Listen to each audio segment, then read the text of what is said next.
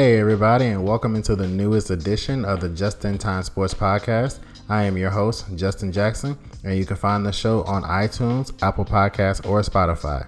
In today's episode, we'll be talking about the NBA and how they are rolling on through the playoffs. We'll discuss the NFL getting started and upgoing. We'll talk about some NCAA news, and we'll have our best for last. Now sit back and get ready to learn something.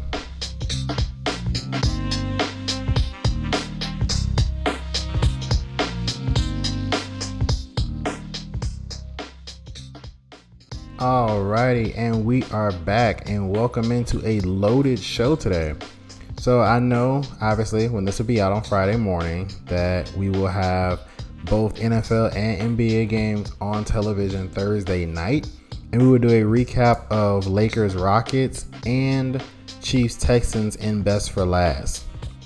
So, with that being said, let's jump right into our first segment of the day, and that'll be on the NBA and what's going down there inside the bubble, inside the NBA playoffs. So, obviously, the Miami Heat are the first team to punch their tickets into the conference finals, taking on the Milwaukee Bucks 4 to 1. Now, it looked like it was going to be a sweep there, especially when Giannis ultimately went down with the injury that ended his season, which was a right ankle sprain. It looked like the Heat would take the Bucks down 1 2 3 4. But Khris Middleton and Eric Bledsoe had the playoff game of their lives, and although Tyler Herro and Jimmy Butler tried to fight it off, the Bucks take game four, force a game five, and ultimately the Heat outlast the Antetokounmpo-less Bucks come game five and finish off the one seed four to one, being the first team to punch their ticket into the conference finals. Now, on the other side of the bracket, Toronto and Boston are in an absolute war. Now they go to game seven. I mean, it looked like with 0.5 seconds left in game three that Boston might sweep Toronto. And then OG Anunoby hits the shot. Then Toronto wins another game. Boston comes back, wins 3 2 in dominating fashion. And people think, okay, Toronto's out of gas. They're going to lose game six. And through a double overtime thriller, the Toronto Raptors ultimately force a game seven and bad blood is starting to boil. They got into an argument with Marcus Smart, led it on Boston's side.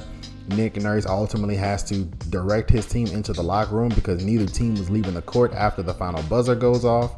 I mean, bad blood is starting to boil. This feels like one of those old classic 90s Eastern Conference matchup where guys just didn't like each other. It was physical. It was the rough riding style compared to the West was known as the cool Showtime Lakers, all behind the back passing, all the backdoor cutting. The East was the physical side. And so if you look at Toronto and Boston, we're getting a lot of those physical moments, a lot of that bad blood starting to boil, and with guys maybe staying in the same hotel. I mean, this could get very interesting they pass each other in the hallway. You don't get a chance to go home to your wife and kids and relax and maybe get some of the blood out of your system, the bad blood out of your system. You're in a hotel with the same people. So if you pass them, it may remember what Marcus Smart said to me when I was going down the court. And when I got elbowed in the mouth like Kyle Lowry did with no call, that stuff remembers when you see that same person in the food line later that night or the next morning. And so I am loving what I'm seeing from the NBA Eastern Conference. And now we're going to shift to the West. You've got Kawhi going up 3 1 with Paul George on the Denver Nuggets. Jamal Murray has struggled in this series. They are rotating a lot of good defenders on him. They're rotating Patrick Beverly. They're rotating Paul George. Kawhi Leonard takes him from time to time. The Morris twin takes him from time to time. And so when you've got that many dominant defenders rotating on you constantly, anytime they're screening, they're trying to fly Montrez up as high as they can get him to where it pulls the ball out of Murray's hands and forces people like Jokic who ultimately they rotate on him quickly. Now he's kicking to Jerami Grant. He's kicking to Michael Porter Jr. He's kicking to Gary Harris. And they're effectively taking the ball out of Murray's hands, limiting his shot attempts at all. And then having a guy like Jokic start to make decisions instead of just playing basketball. He's thinking now. He's thinking, okay, when I catch it and turn the mid range, there's going to be two white jerseys in front of me. Now I have to make a kick out pass to one side. The rotation gets back. And now everybody's cut for the three, and the possession is busted the Clippers with an absolute tour de force in game one defensively, only allowing the Denver Nuggets to score 12 points. That's a point a minute. That would be good in a football game. That is not good in a basketball game. And so when you look at it that way, the Clippers are absolutely rolling right now. Still didn't break 100 points, which is mildly concerning considering how great they played defensively. You would think the easy baskets would be there in the easy points, but they're still working really hard for points, not even scoring 100 in last game.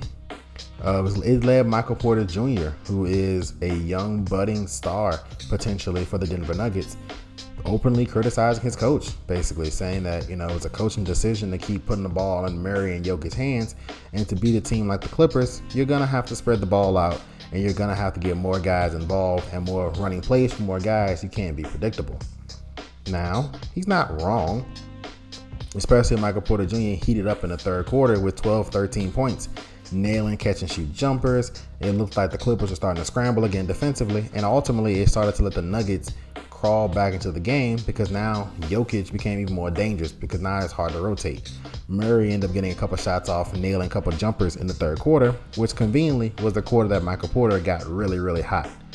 And so maybe it was one of those self-serving things as a young guy that, hey, spread the ball out more. I was hitting shots and all of a sudden I stopped getting the ball. Or it could be just an honest basketball assessment. In my opinion, he's not wrong. When you have what the Clippers are doing, they are locking on Jamal Murray.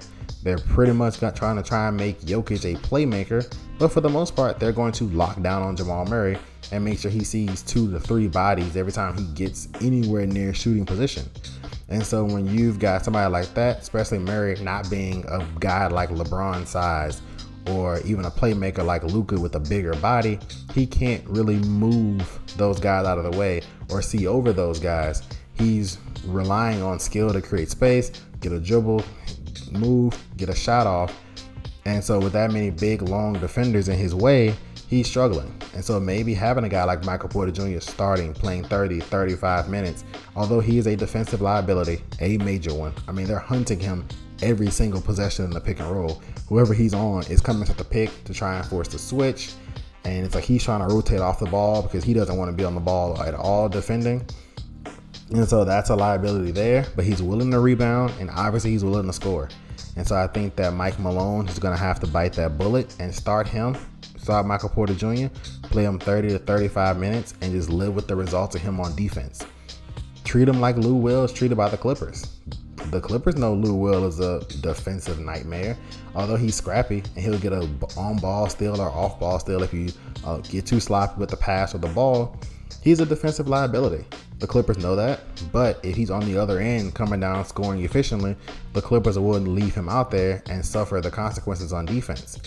And so Mike Malone's gonna have to tell Michael Porter the same thing. Hey, I'm looking for 20 to 25 points from you tonight, because otherwise you're a negative. If he's only scoring 10 points on 3 for 10 shooting, he probably gave up 14 or 16. So he's a negative on the floor. And that's just something that the Denver Nuggets do not need, especially against a better team than the Los Angeles Clippers. And now for the other matchup, you've got Houston and the Lakers. Now, the Lakers can end this quickly. If they go up 3 1, the series is over. You can pack your bags, Houston. You're done. The only hope Houston have of making this go six or even seven games is winning game four. Harden had one of his best playoff games of his career, and LeBron told him to hold my beer I'm still the king. I'm still the best player on the planet, and flat out outplayed him. Anthony Davis matched what Westbrook gave. And my lord, we had a playoff Rondo sighting with 21 points off the bench. He was nailing threes. He was stealing James Harden attempted behind the back passes. He was flat out just being a menace and a pest. He was being Rajon Rondo at its finest, also known as playoff Rondo. So if Houston wants any chance to win this series, they've got to win game four. Houston has shot over 40% in 18 games this season. They are 16 and 2. The two times they have lost, game two of this series and game three of this series. So they're shooting at what they want to shoot. If Mike D'Antoni had to lay out a board and he said, we're going to shoot over 40%, James and Russ are both going to go 430 or near 30 and they're gonna shoot 40% from three, he'd probably say we win every game that way. We're gonna win every time that happens. Up until game two, that was the case. They were perfect 16 and 0. Games two, they lost, shot over 40%. Game three, they lost, shooting over 40% from three. So that has to be very concerning for Mike D'Antoni. And the confidence and the braggadocio that we heard after game two about how they're very confident even though they lost, that tone was not there in game three. They were saying all the right things in the media. The words came out. There wasn't much feeling behind them. There wasn't much passion behind them. So I think Houston knows that they're teetering. And a loss to the, Lakers in game four ends their season because there's no way they're going to beat the Los Angeles Lakers three times in a row. And now for some implications about what's happened inside the bubble. There's Giannis. The biggest domino to fall this offseason is will Giannis or won't Giannis? And that's a two part question. Will he sign the extension or won't he sign the extension? And if he doesn't sign the extension, will he request a trade or won't he request a trade?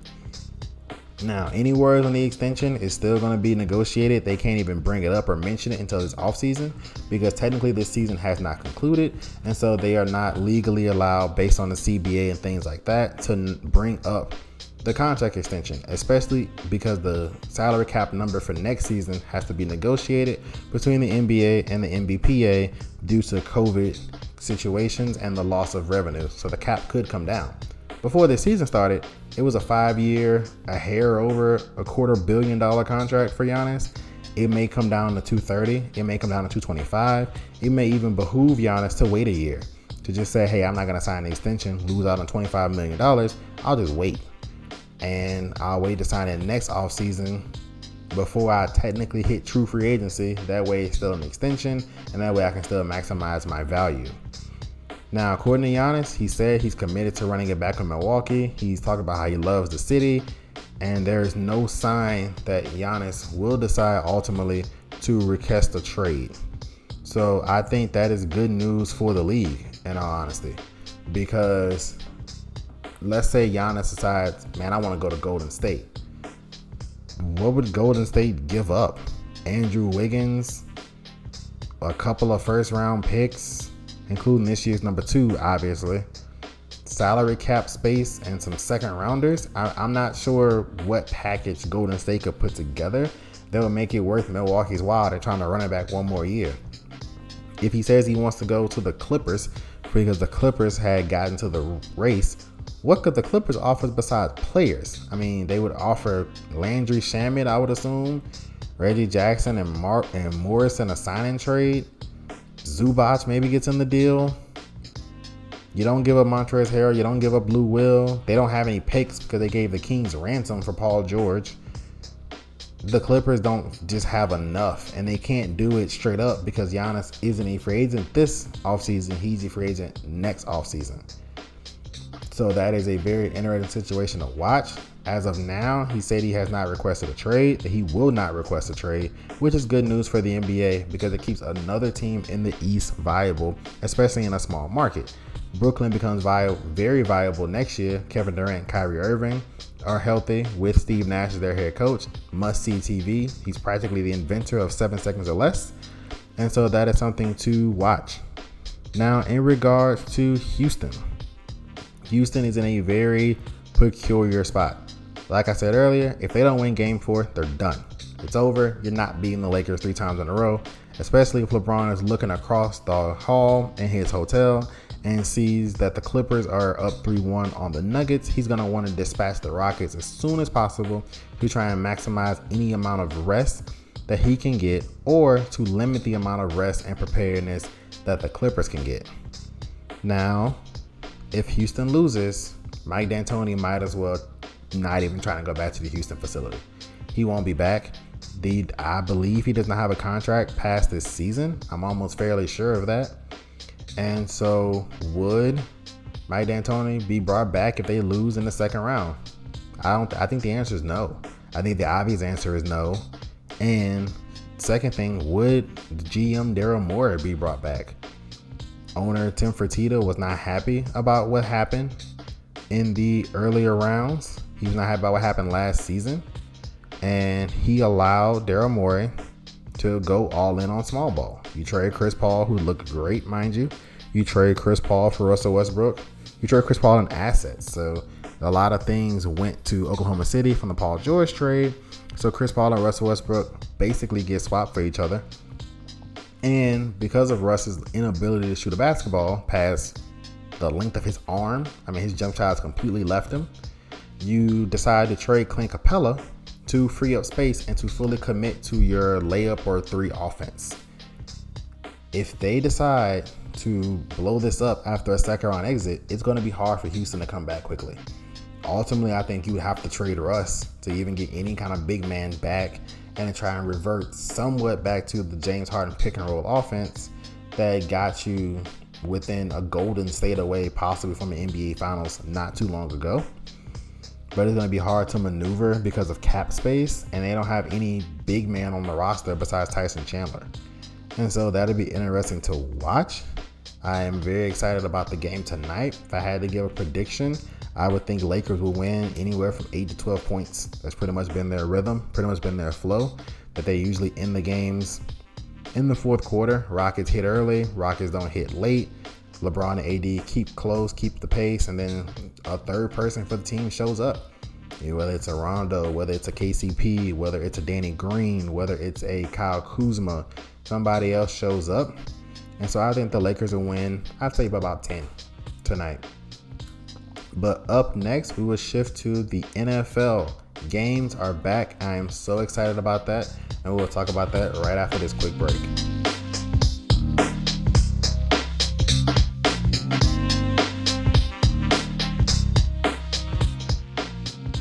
Alrighty, guys, and we are back and so is football. Welcome back, NFL football. I've been a longing for some for football. I love basketball. I do.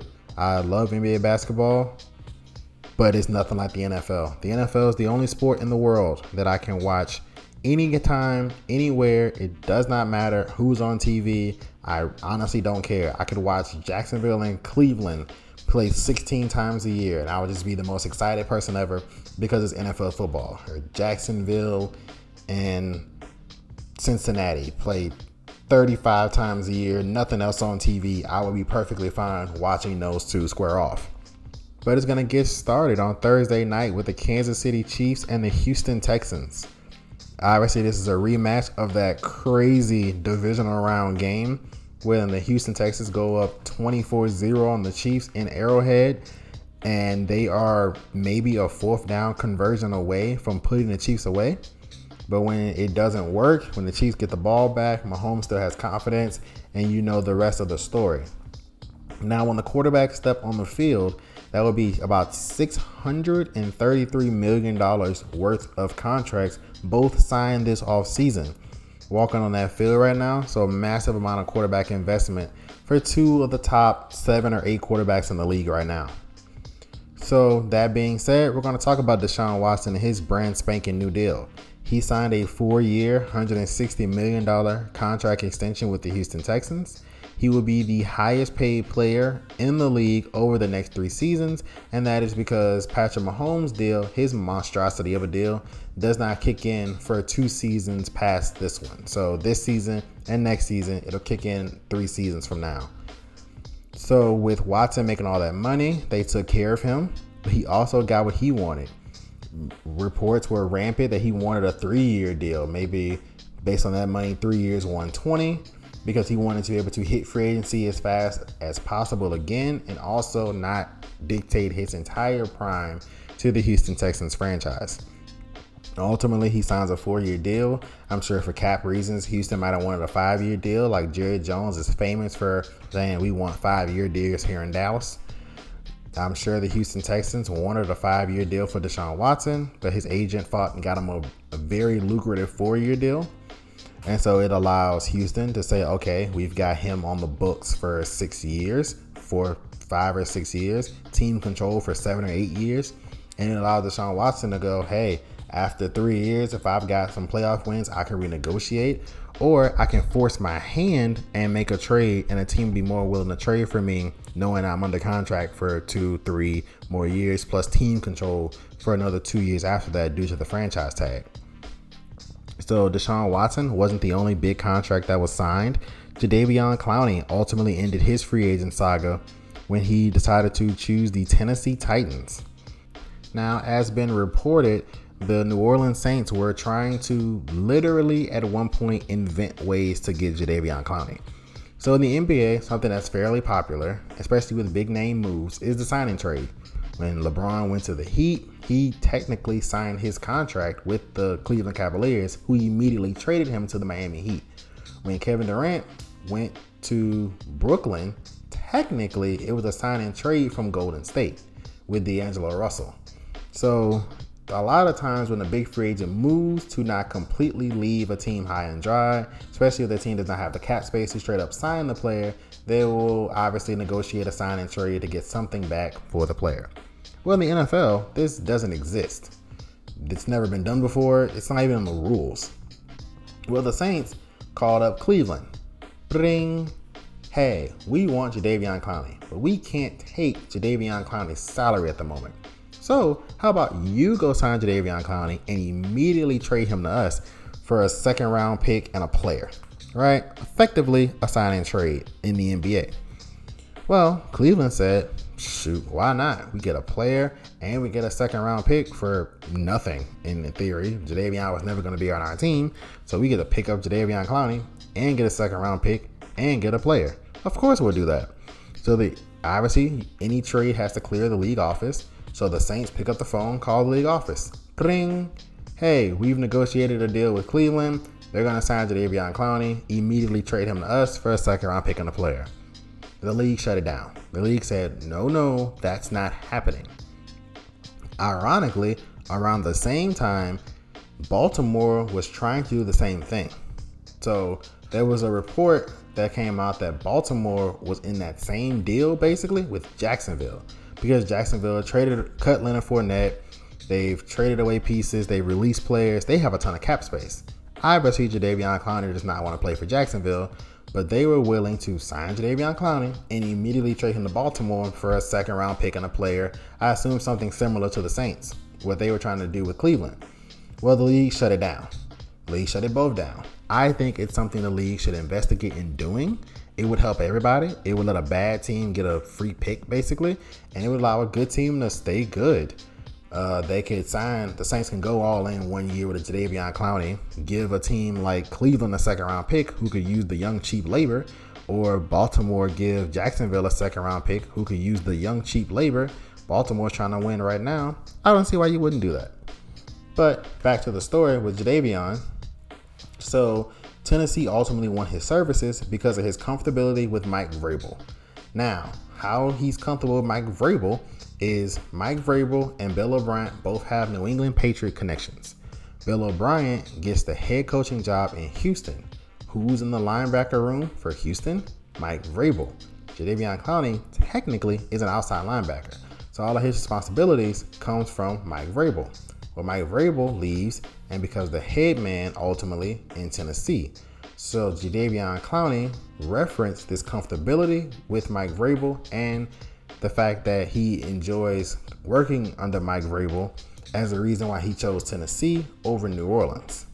Now, if it was purely up to money, New Orleans is working with agents to move money around for other players and do all kinds of things to go one more year into this thing with a Drew Brees led football team but ultimately it did not work, and Jadeveon chose to sign with the Tennessee Titans. Now we're going to shift gears a little bit. I'm going to do a new thing. It's going to be called the Jacks Pack, where in this segment I will pick five games against their point spread, and we're going to see how we do all season. A professional gambler does about 58%, 57%. If you can hit that number, you can be a professional gambler and make real money in it. And also, we're going to talk about the NFL awards predictions. So, first, we're going to start off with the first edition of the Jacks Pack. And the first game we're going to dive into is Seattle on the road versus Atlanta. Now, even though Seattle's on the road versus Atlanta with a lack of crowd, home field advantage is kind of a moot point. So, Seattle getting a field goal here, I'm going to go Seattle minus two and a half of Atlanta. I'm going to take Seattle. Now we're going to shift to the Chargers going on the road versus Cincinnati. Now, later in the year, I'd probably go to Cincinnati. Weather gets cold, Joe Burrow gets his feet under him as a number one pick. Him and AJ Green have a wavelength. They figured out what they're going to do in Cincinnati offensively. Maybe even Justin Herbert has taken over for the Chargers. But considering this is week one, I've seen the hard knocks preparation for the Chargers. Maybe I get a little hard knock spoiled here. I don't see here a lot of great things out of the Bengals camp. And the Bengals aren't that talented of a football team. Sure, they should keep the ball on the ground because they have a great running back in Joe Mixon. But when you got a guy like AJ Green outside and the number one pick as a quarterback, you're going to throw the ball, especially when the head coach comes out of Sean McVay's system. But ultimately, I'm going to go with the three points for the Chargers, and I'm going to pick the Chargers there, minus three over the Bengals. Now, New England at home versus the Dolphins. Again, home and away, not as big a deal as normal. I think that why some of these lines are a little bit closer with good and bad teams. New England is a six and a half point favorite. So, in order for this game to win in Vegas, they're going to have to win by seven or more. And I would go with New England, somewhere around 27 to 17. I know Belichick's to want to keep the game low scoring, run the ball, quick short passes with Cam. And with no Cam footage in the new offense, it'll be hard for a defensive coordinator or defensive head coach and Brian Flores to really key in and lock down on what this New England offense is going to look like because Josh McDaniels is an offensive genius. We've seen him with Tebow, we've seen him with Brady, we've seen him with Brissett, we've seen him with Garoppolo. And so when you've got a guy like McDaniels who can coach many different styles of quarterback, he's probably having a ball with Cam and the stuff that they can put in the system that they couldn't dream of putting in with Tom Brady, who probably has moved less than the Statue of Liberty. And so when you got a situation like that, New England being six and a half point favorites, swallow the six and a half and go with New England. Now, Indianapolis on the road versus Jacksonville. I waffled back and forth a little bit on this game. This is probably my least favorite pick of the five. But when you have Indianapolis going to a Jacksonville team who have flat out just been gutted this offseason, when it comes to an organization changes, you've got the release of Leonard Fournette. This is pretty much Gardner Minshew and DJ Chark on offense. And on defense, it's no one to speak of. I mean, they've even gotten rid of Yannick Ngakoue. So the defense is not going to be great. It's going to be pretty porous. I expect Indianapolis to hang at least 30 on Jacksonville. And with Philip Rivers back there, an experienced quarterback, one of the best, if not the best, offensive line. You've got T.Y. Hilton. You've got a stable at running back. You've got a rookie wide receiver, Michael Pittman, who should play and play well. You've got a pretty good defense led by Darius Leonard. So I think the Colts are going to blow out Jacksonville it's either going to be blowout or field goal kind of game. I would lean more towards the blowout. And so I would have Indianapolis eating the eight points and beating Jacksonville. And now for Cleveland on the road to Baltimore. Baltimore seven and a half point favorites. I would go Baltimore here. Cleveland has a new offense led by new head coach Kevin Stefanski. Now we've seen this offense before. He was the offensive coordinator in Minnesota last year, in which Dalvin Cook had a great year. So I expect big numbers out of Nick Chubb and newly paid Kareem Hunt. But we should see a little bit of regression, maybe numbers wise, with Baker Mayfield, but up his efficiency. So they got him Austin Hooper. David and Njoku was still there. Odell Beckham, Jarvis Landry, Kareem Hunt, Nick Chubb out of the backfield. They drafted him offensive lineman. They signed an offensive lineman. So Cleveland is really trying to change how they do business. The problem is Baltimore's a buzzsaw. Anybody on the Baltimore schedule besides the Chiefs should be terrified because you've got Lamar Jackson who's motivated to get to a Super Bowl and win it. You've got Mark Ingram. You've got J.K. Dobbins. You've got Patrick Queen in the middle. They drafted a rookie linebacker there. You are fixing your corners. Now you've got the corners another year in the system. You got rid of a guy maybe that was affecting your locker room in Earl Thomas. And most importantly, like I said earlier, you have a angry and motivated Lamar Jackson. And so when you've got a situation like that, no preseason to really work out the kinks in Stefanski's offense against live action, where your quarterback could be in danger, I just think Baltimore's going to roll here. Maybe Cleveland backdoor covers it late, but I, I would take Baltimore by two touchdowns. And so that will wrap up the Jacks pack for a quick review. Seattle take the points. Los Angeles Chargers, I will go over the Bengals, even with the point spread. New England over Miami, Indianapolis over Jacksonville, and Baltimore over Cleveland.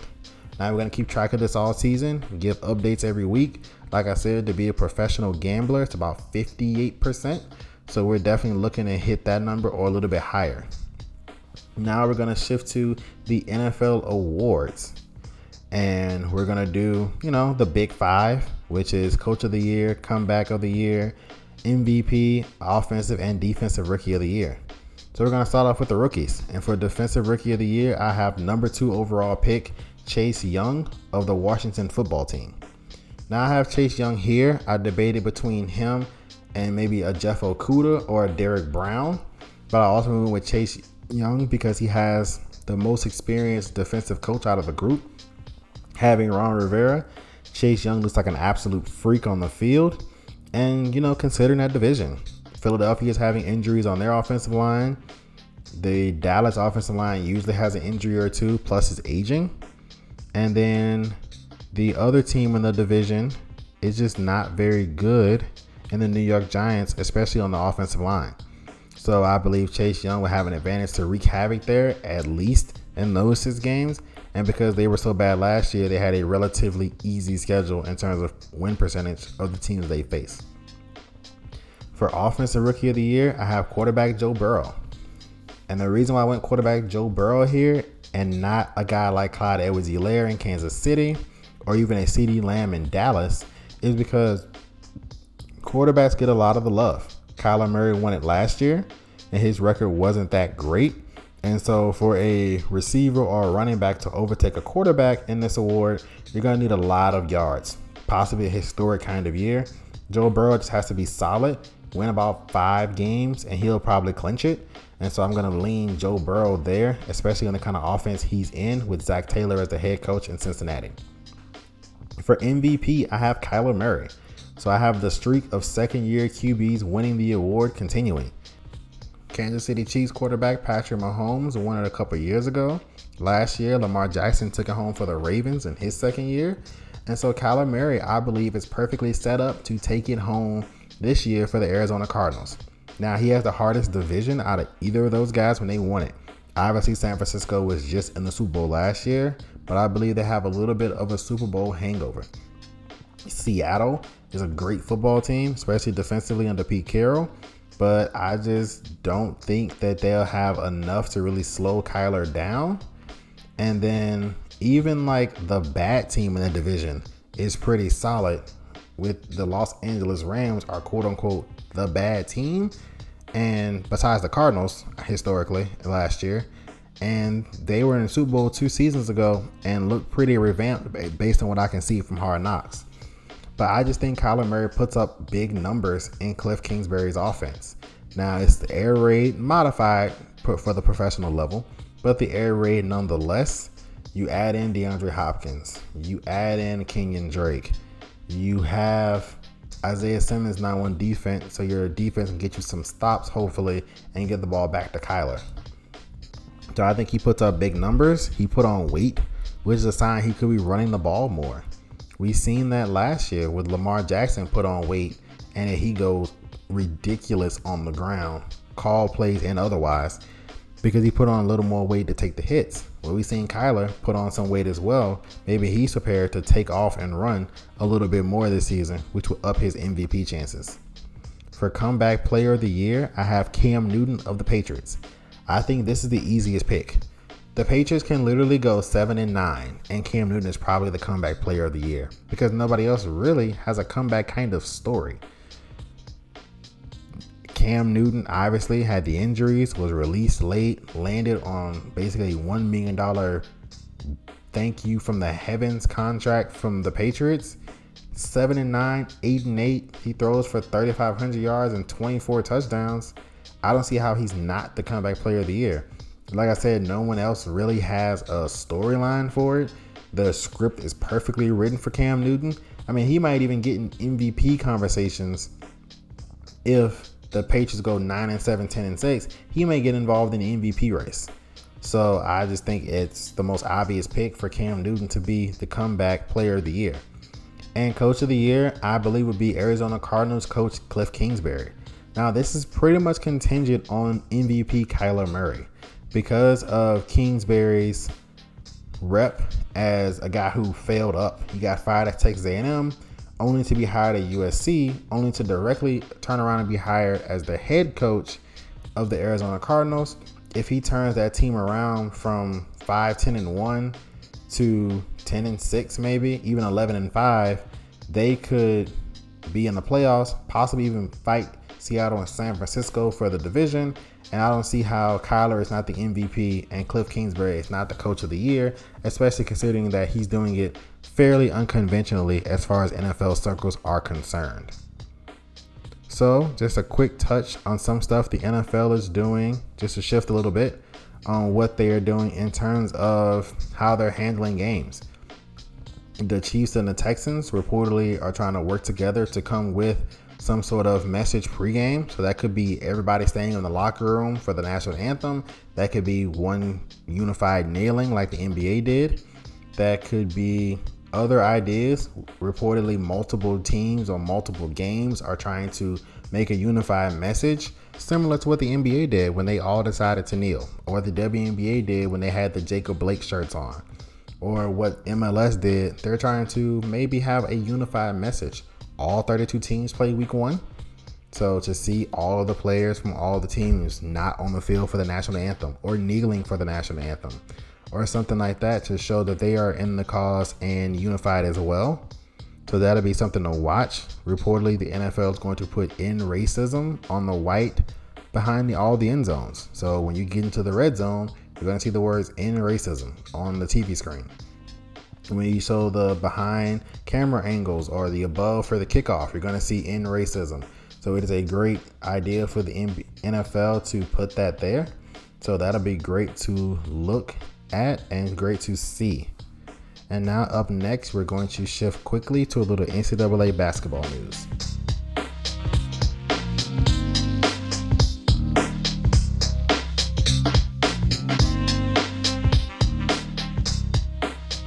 Alrighty, guys, and we are back for a little quick segment on some NCAA basketball news and what's happening. So, the coaches of the ACC have proposed that due to the shortened season, revenue losses, and things of that nature, they want a NCAA tournament where every single school from the NCAA is in the tournament. So basically, the regular season would be just a giant warm up and a bunch of seeding which is what it is anyway for the NCAA for the most part. But every single team in D1 makes the NCAA tournament. Now you're probably thinking, if you you know follow college football, oh, man, that's a lot of teams. But you know, going from 68 to 120 or 124 isn't that bad. Well, football divides out the FBS, which is the Football Bowl subdivision, and the FCS, which is the Football Championship subdivision, it's still Division One though. So, for instance, Southern University or Southeastern or North Dakota State is still Division One, the same as Alabama, LSU, Florida, USC. They're all Division One. So in this case, since basketball is not divided that way, all 350 some odd schools would be eligible for the NCAA tournament. Now, it doesn't divide out evenly. There would be one extra team. So I assume if the NCAA decided to do this, that they would have the last two teams, in my opinion, play for the right to be to play the absolute one seed. So it'll be a great first game and then probably a destruction by like 70 their next game. But it would be a school that would probably never make the NCAA tournament would qualify for the tournament in this scenario because everybody would make it.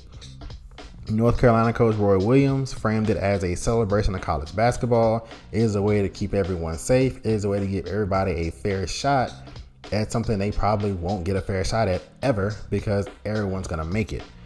So if I was the NCAA, I would do it. When I first heard the news, I was staunchly against it. I was like, how could the NCAA do this? It's not going to matter. No one's going to watch Kentucky play Panera Bread State in the first round, it's not going to happen. But then I thought about it. Because most schools, I would imagine, are going to play conference only basketball schedules, you don't get those small schools the revenue that they would get from going to Kentucky and getting beat by 60. Okay, they still get a pretty decent check from showing up. You won't get the revenue of the preseason tournaments of Maui and the Bahamas and things of that nature. You won't get those revenues. So if everyone's in the tournament, that's a guaranteed multiple rounds. And then based on division, you're only really adding two rounds to the tournament. So instead of someone having to win six games to win the championship, they have to win eight. Well, the first two, more than likely, they're going to be fairly big favorites. First three or four, even. They're going to be fairly big favorites because four games in, previously, you're in the final four of the Elite Eight. Now, four games in, you're in the round of 32. So, schools like Kentucky and Duke won't be that affected by having to play the extra games. Now, if you look at it, I say you should do it this way. You should have the first two rounds before you get to the traditional round of 68 or 64. You play the first two rounds, higher seed has home court advantage. So that way you don't have to worry about hosting all in one city. You just say, hey, higher seed, you have home court advantage for the first two rounds. And then once you get into the traditional number of 64 or 68, that's when you can divide off and have the East region and the South region and the North region and the West region. Then you can divide off and it's a regular NCAA tournament from there. So it's not as crazy as originally I thought it could be or thought it would be, but it's still be very, very wild to see Panera Bread State in the NCAA tournament playing Kentucky in the first round, or seeing you know, HBCU like an Alabama State or someone like that that never would have a shot at the NCAA tournament because they're not even a good SWAC school playing Duke or North Carolina in the first round. So that would be interesting to see and interesting to watch. Not sure how the ratings would do early, but it would be very interesting nonetheless. But up next, we're going to shift to our best for last, which is going to be the recap of Lakers Rockets game four and Kansas City Chiefs and Houston Texans kicking off a very different NFL season.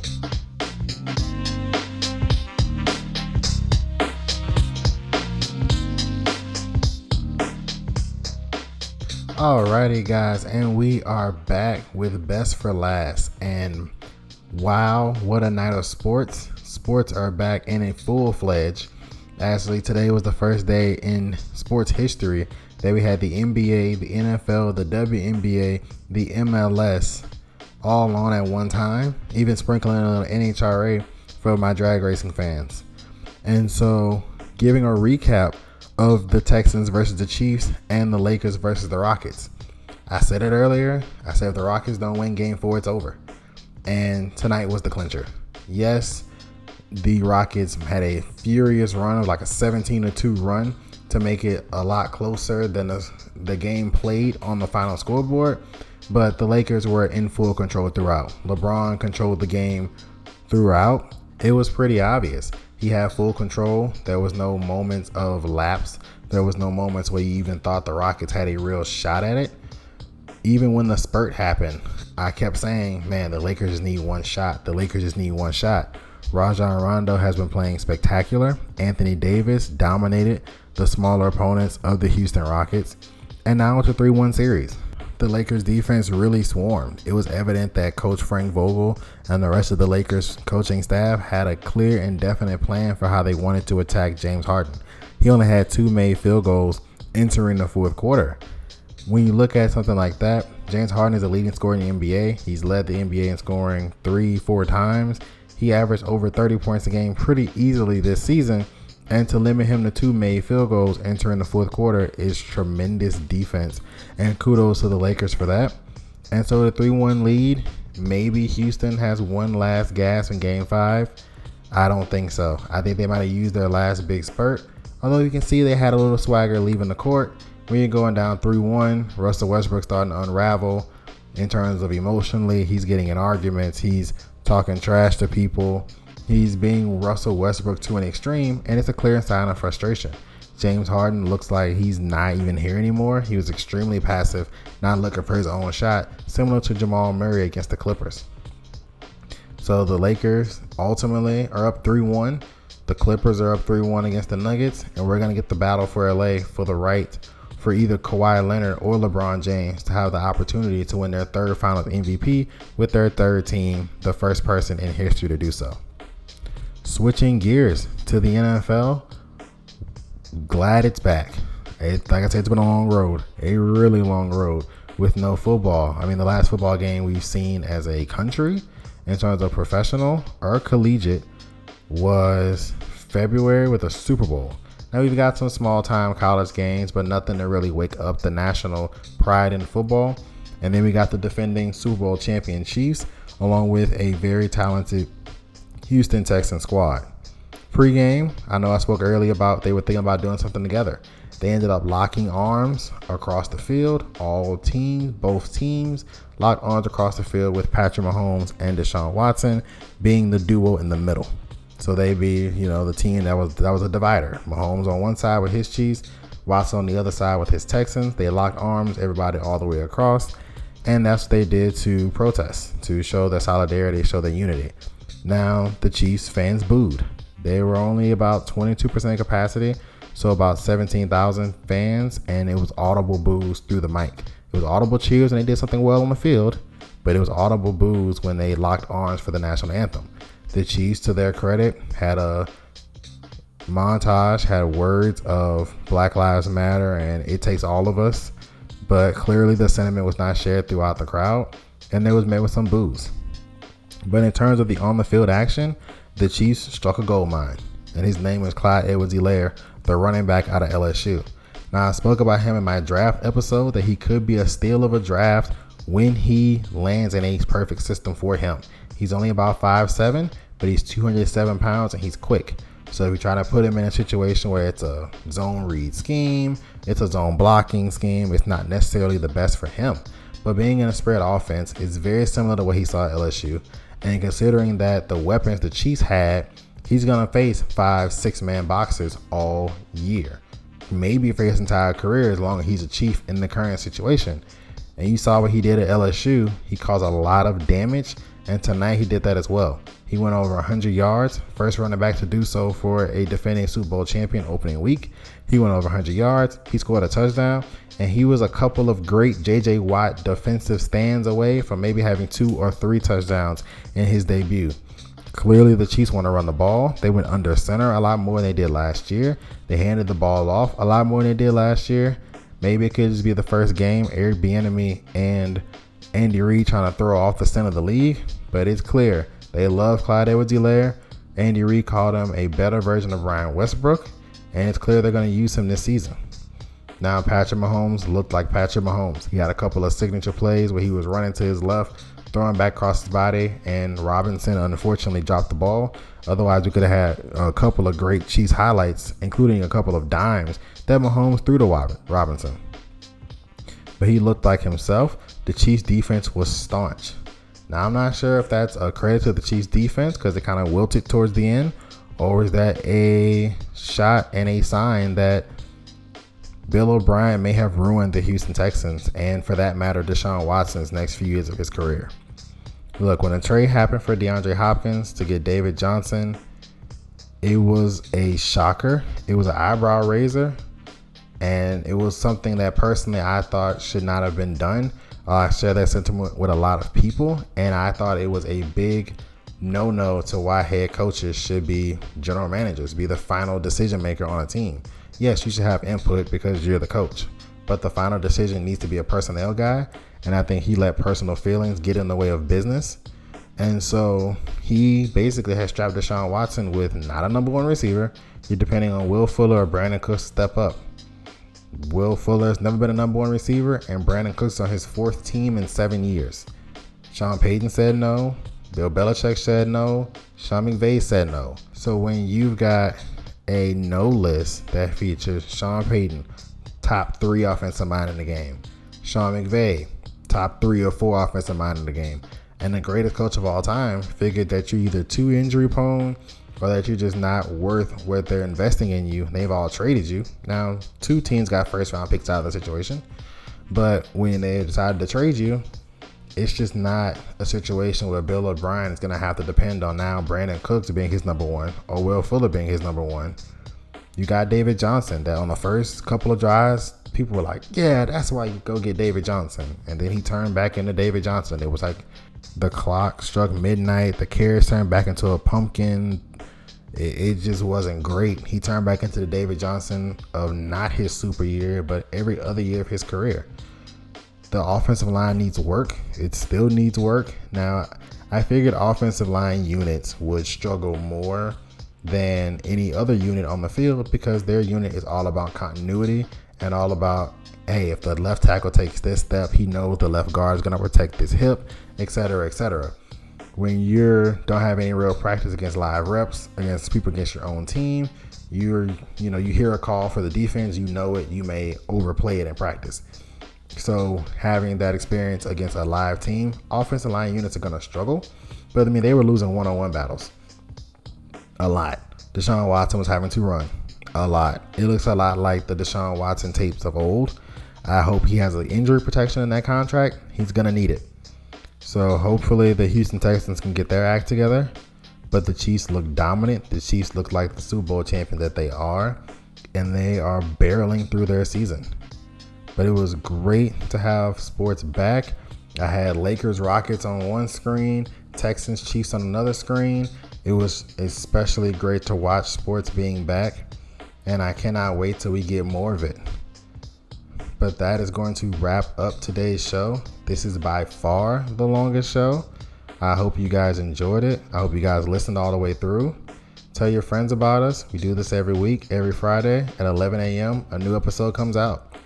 So, like I said, tell your friends about us. Follow the Twitter at JTime Sports. I do plenty of updates, breaking news. I'm always on that thing tweeting about what's going down in the sports world. So you're always connected if you follow that page. But I hope you guys have a great rest of your day. And this is your host, Justin Jackson, signing out.